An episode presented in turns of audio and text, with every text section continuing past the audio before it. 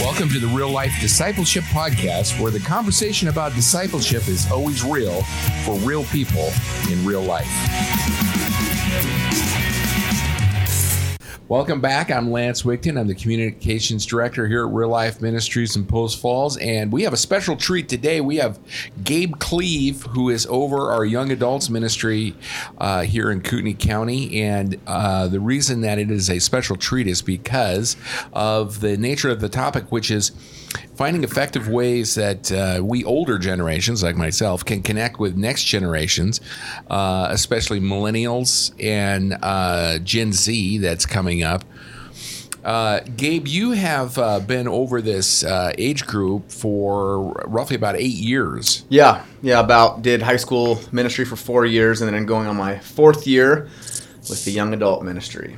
Yep. So when we're talking about um, specifically the group that we're talking about is uh, born between what and what just so we can yeah. get a well there's it depends on what search you look into. Uh, there's so there's some that will say uh, early 40s mm-hmm. uh, are the kind of the upper end of the millennials. Mm-hmm. i think conservatively you have the millennial generation around 23 to 38 um, some put it a little lower than that some put it a little higher than that. That's kind of right in the middle. And then you have the gen z that are coming up that are 22 and under, mm-hmm. uh, and then really in the generation that's just not even being talked about now because they're just being born. It's actually called the alpha generation, and so that's like the ones that are being born right now is the alpha generation. So, but the ones, the big ones, millennials, 23 to 38, Gen Z, 22 and under. Now it seems to me that you know between like baby boomers and baby busters, um, that uh, it's you know there was a it was about a 20 to 25 year span that a generation would last but now it feels like uh, even the millennials there's an older millennial and mm-hmm. a younger millennial it seems like the generations uh, I'm I'm assuming due to technology yeah. is om- uh, is almost getting smaller. The the distinctions between uh, their their psychographics and demographics of what they like, what they shop, how they respond is getting is getting smaller in a, yeah. in a unique group. Yeah, I think uh, some of the some of the things that almost characterize a generation are some like world events, mm-hmm. right? So something that characterizes the millennials is they um, they were we were in high school we were we were kids we remember 9-11 mm-hmm. so something that is a, a, big thing with gen z is they have no context of 9-11 mm-hmm. um, with some of the other generations it was the wars it was the great depression it was the different things that took place in those generations that really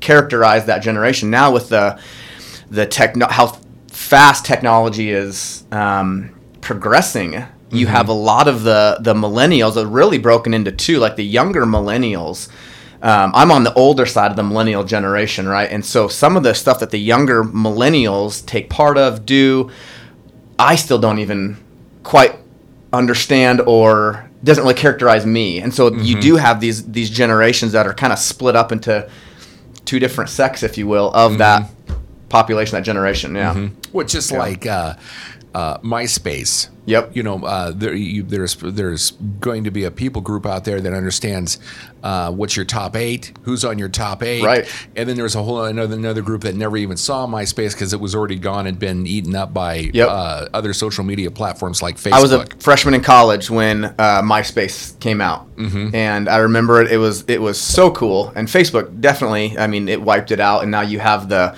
the younger millennials that have I mean they they uh, they know what MySpace is, they know the context, right. but not nearly as popular or as relevant as as Facebook, Instagram, Snapchat. Those things are for sure. Yeah. Well, I'm jealous that there's a generation of kids out there that d- doesn't know what dial-up means because that was right. frustrating. uh, so, but we're we're actually talking about how do we reach them and how do we mm. uh, disciple them, and uh, the biggest thing is if we can't communicate them yep. with them, we certainly can't uh, disciple them. And so, uh, talking about these, uh, how do we get through some of these uh, barriers. We were talking about uh, different events and how that's affect them. Uh, how has technology impacted these gen- these generations? Yeah, I think the the few things that I think about, I think it it's really redefined relationships. Mm-hmm. Um, I mean, when you look at Facebook alone, people have hundreds of friends, right? And I mean, it's kind of a stereotypical um, approach to how has technology, you know, impacted them people have lots of friends. They're more quote unquote connected than ever, but uh, relationships really like deep, meaningful. I could call this person in the middle of the night to dig me out of a ditch because my you know hit an icy patch on the road type of friendship Right. is at an all time low. In fact, um, I think it was oh gosh, I'd have to go back through and, and, and, and look at this statistic again, but it was like anywhere from 10 to 20 years ago, people had five to 10 friends that they could call, that they could list, and they could say, these are my friends that I could do that with. Now it's, it's almost zero. It's like maybe one. I have one friend that I could maybe call in the middle of the night to come bail me out of a hard situation. So I think it's redefined relationships. I don't, I don't also want, don't want to discount, um, online relationships. I mean, there's the online dating platforms. There are Facebook and Instagram and Snapchat, and you, there is a relational aspect to those platforms um, that's been redefined. And so I, I think how it's impacted them relationally is a lot of their um, their communication, their relationships, their friendships are over the web, over, over these platforms, and that's it's different doesn't mean it's necessarily bad. It mm-hmm. can get bad because anything taken out of context or taken too far can become unhealthy. Mm-hmm. But i think it's just the way that this generation millennials gen z i would say especially gen mm-hmm. z are defining relationships. And so i think that's a big one. Um, attention span millennials in the early 2000 had an attention span of 12 seconds which we think is pretty pretty light right? Pretty pretty it low. Feels like a mosquito. Right. Uh, a goldfish is nine seconds to put that in perspective. Oh perspective. well, there. I don't know how they measured that, but yeah, uh, I don't know that- how they did that either. But Gen Z uh, is now at eight seconds. And so you have Wow. uh, you, the, obviously the attention span is decreasing with being able to, you know, flip through pictures, videos quickly on on the social media uh, device or social media platforms. Um, you know, YouTube. You Mm-hmm. have. I mean, you have a, a, a a very brief window to catch someone's attention. If you want me to watch a five minute video, Mm-hmm. you better catch my attention in the first five seconds of it, and then I'll I can watch it because entertaining is still entertaining. People Right. binge watch uh, Netflix all the time, right? So Right. you can keep someone's attention if it's entertaining, but you got to get it quickly because my attention span is, you know, is, is short. Uh, it's also impacted them in, in what they're and how they're consuming content. Um, just like you mentioned, the dial-up, right? The dial-up, the dial phone, and the dial-up internet. Uh, the way that people are consuming content through uh, where it used to be you read a book, you read a magazine, you read the newspaper.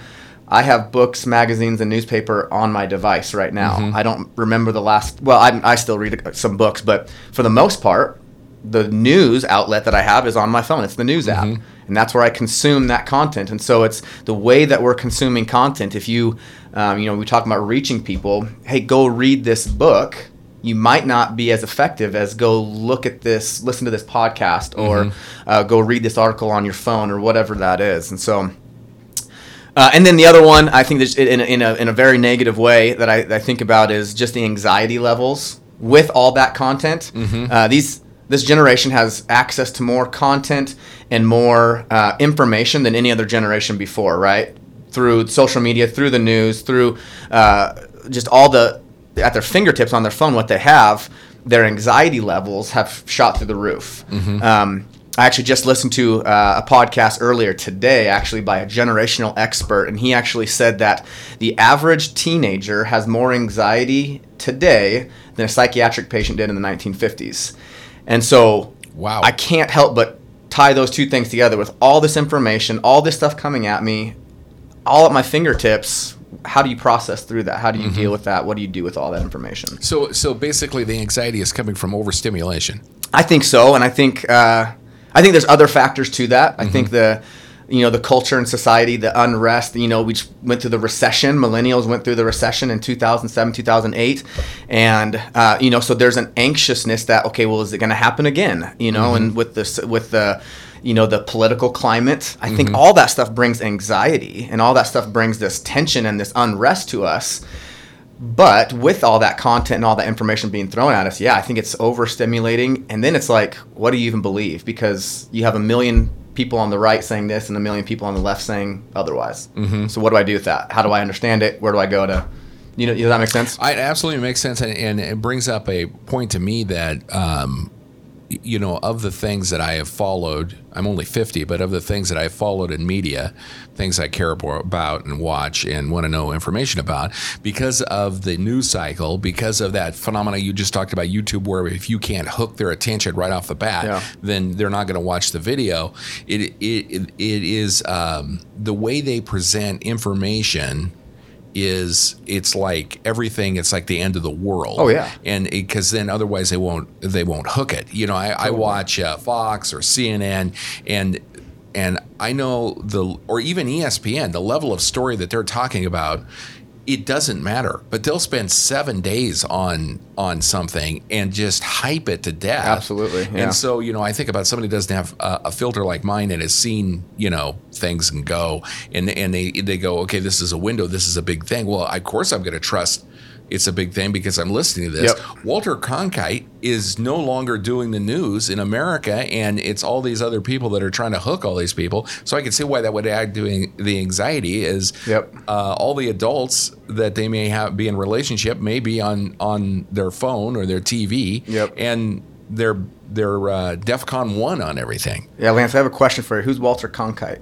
Ro- Walter Cronkite, you know who just he is. kidding. So yeah, I was gonna say, yikes. Very important. Okay, uh, so uh, but I interrupt you on on that anxiety as being an issue, uh, and then um, when you're talking about though, um, I almost feels overwhelming because I think about if I'm a millennial or somebody that's younger than I am, and I'm defining relationship not by somebody that's going to help me move, but by somebody that likes my little story. Uh, and that's the height of relationship. Well, and and discipleship is defined completely different than that. And now I want to go out there and have that kind of relationship for them. It feels like uh, I'm a square peg in a round hole when I'm trying to reach somebody like that. Yeah. bridge that gap. Well, I would say God's designed us in a very specific way, right? God didn't design us to be fulfilled by likes and loves and follows. God's designed us to be designed by fulfilling relationships that lead us and point us to Him. So, at the core of what um, the millennial, the Gen Z is looking for is deep, meaningful relationships. How they go about it might be different. And we know that, again, like I said earlier, social media is a tool any tool that is out there can be used for good or can be used for bad, right? And so Satan has used social media to replace meaningful relationships, not not supplement it. And so I think what they're still looking for is someone to genuinely walk alongside to do life with, to be that person, and to have that person who will meet them in the middle of the night, who will be there for them. I think uh, for these people who say I don't have anyone that I could do that, I would say they would want someone in their Ah, life yeah, that's good. to be there for them. And I would also say that they would want to be that person for someone else. Mm-hmm. So I don't think the desire for that intimacy, for that relationship, for discipleship, for um, that true friendship, I think is still there. Mm-hmm. I, I, I believe that's how God's wired us. I don't think that'll go away. Technology isn't going to fill the God-sized hole that we have in our heart. Yeah, it won't. Yeah. Uh, okay, Gabe. What are like three to five effective ways that uh, we could engage them into a conversation? Yeah, I think uh, when you talk about engaging the next generation, there's a few things that that pop in my head. Um, I think that meeting them where they're at.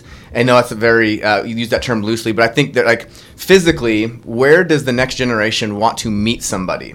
Is it a coffee shop? Is it out hiking? Is it out canoeing? Is it at a bowling alley? Like, where is it that they want to meet uh, physically? If you want to sit down with them, you want to have a conversation with them, I think kind of putting the ball in their court and saying, hey, where can we meet up sometime and, and, and talk or uh, have a conversation or whatever that is, Kinda and allowing them to home court. There. yeah, exactly. Yeah. So they're comfortable in the in the environment.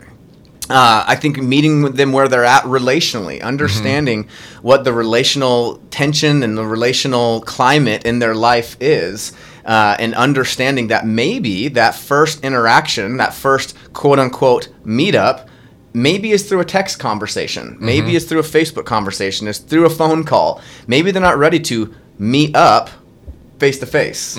Uh, You know, they, they they understand that you're a person they want to talk with, they want to learn from, but maybe it's like, hey, I have 15 minutes to text or to call or whatever.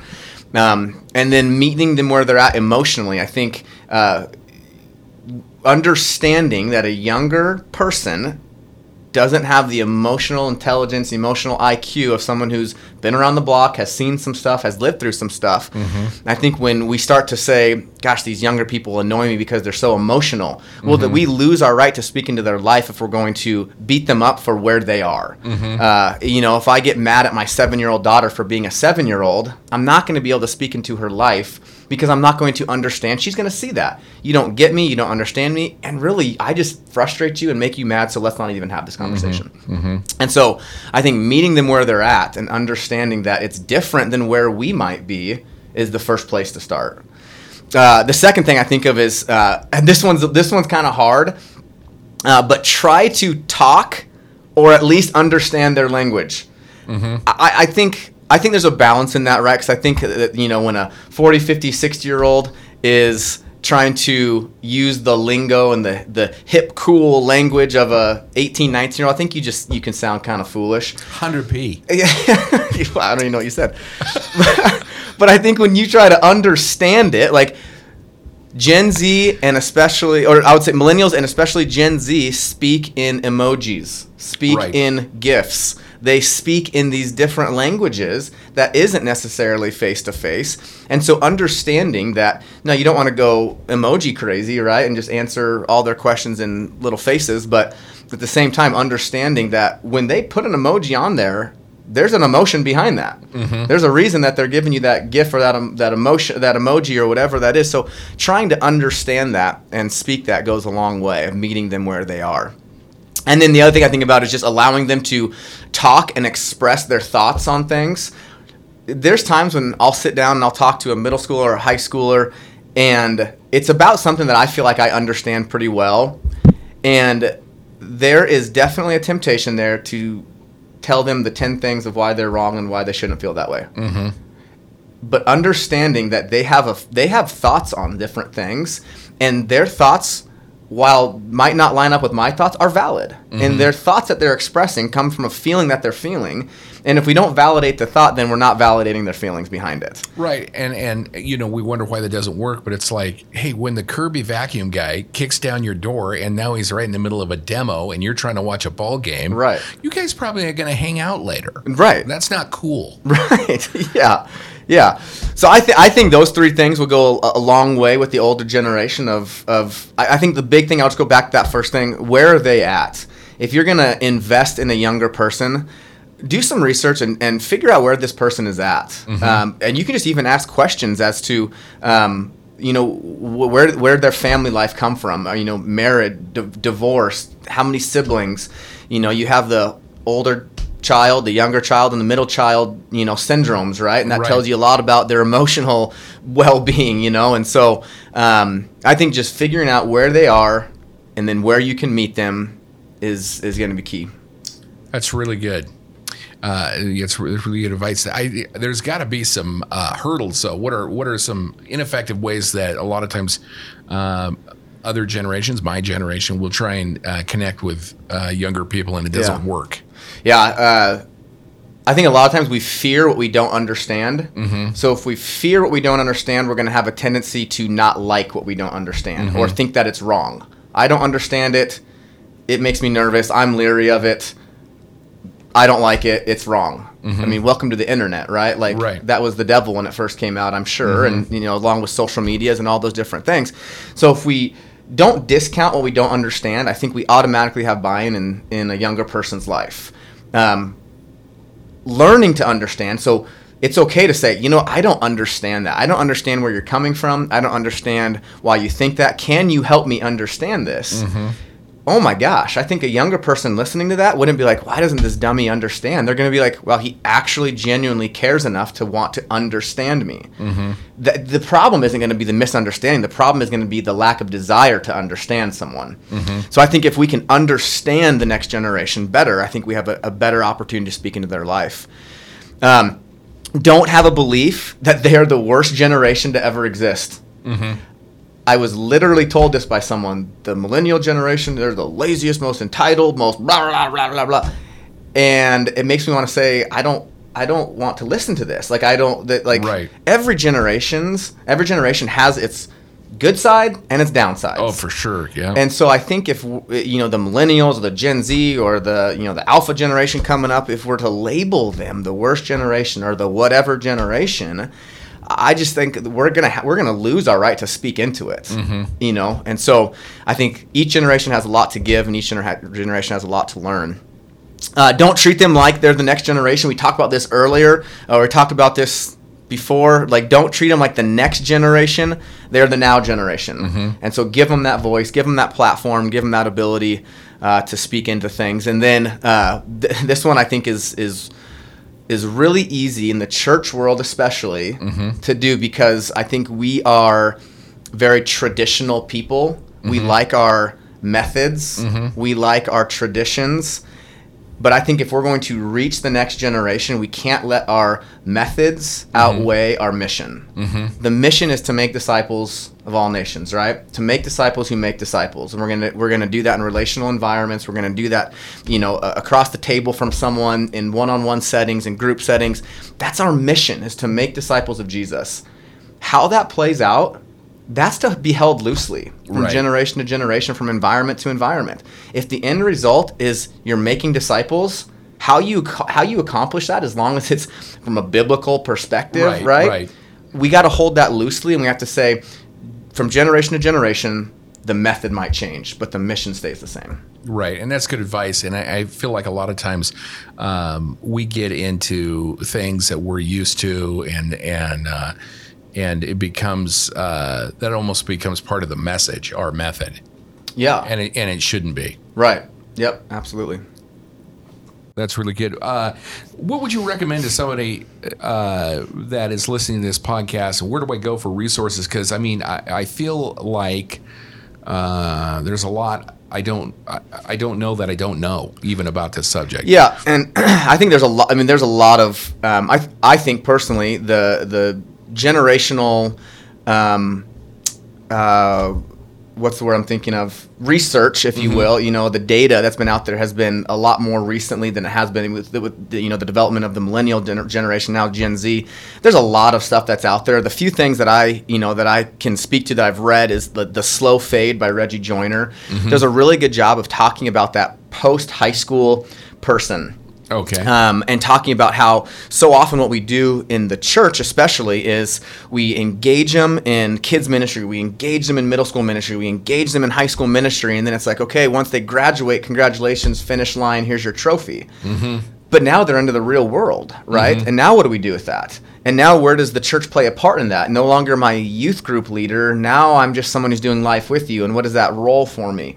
And so, uh, that's good. You know, I think I think that, you know we have a young adult ministry obviously here. I don't think every church has to have a young adult ministry, but I think every church does have to have a philosophy for young adults. And so, if you're a church leader, if you're a person who uh, is just a part of a church and you want to know like how do I engage this next generation? What's my part in there? Reggie Joiner does a good job in the slow fade of talking about what they're looking for and how you can come along and play a play a part in that. Uh, he also wrote a book called uh, "It's Just a Phase, Don't Miss It," and this talks about like, you know, birth through uh, through high school. And I I, I want to say maybe it, I, I read it a while ago. It talks about the young adult as well, um, but it talks about the different phases of you know the next generation's life and the different phases they go through and how you can be a part in that. And then uh, the podcast that I listen to that do a really good job of talking about next generational leadership and places in the church. Craig Groeschel, uh, Andy Stanley, and um, Carey Nieuwhof do a great job of um, getting those people involved in the church, and um, and really the approach I think that they take is not we call it the next generation, which I get why we call it that, right? But I think um, I think the approach that needs to be taken with the next generation is not saying you're the next generation, you're the now generation.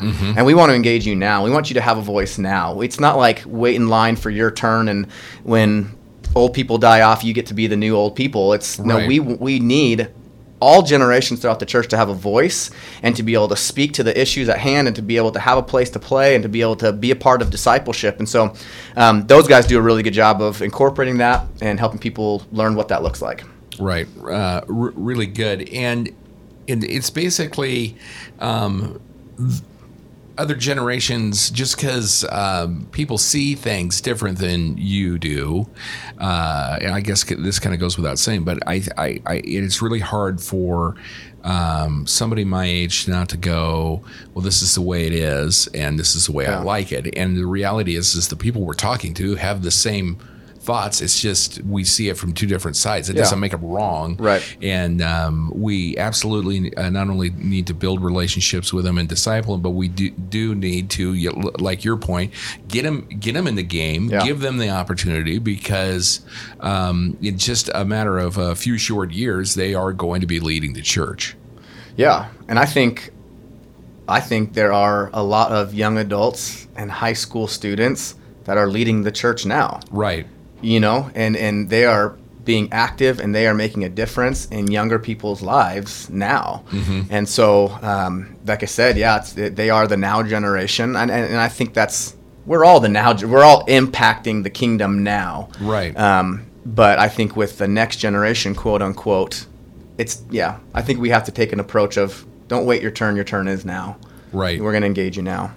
Well, that is great, Gabe. I appreciate your time, and I uh, encourage everybody listening out there to uh, go cross those bridges.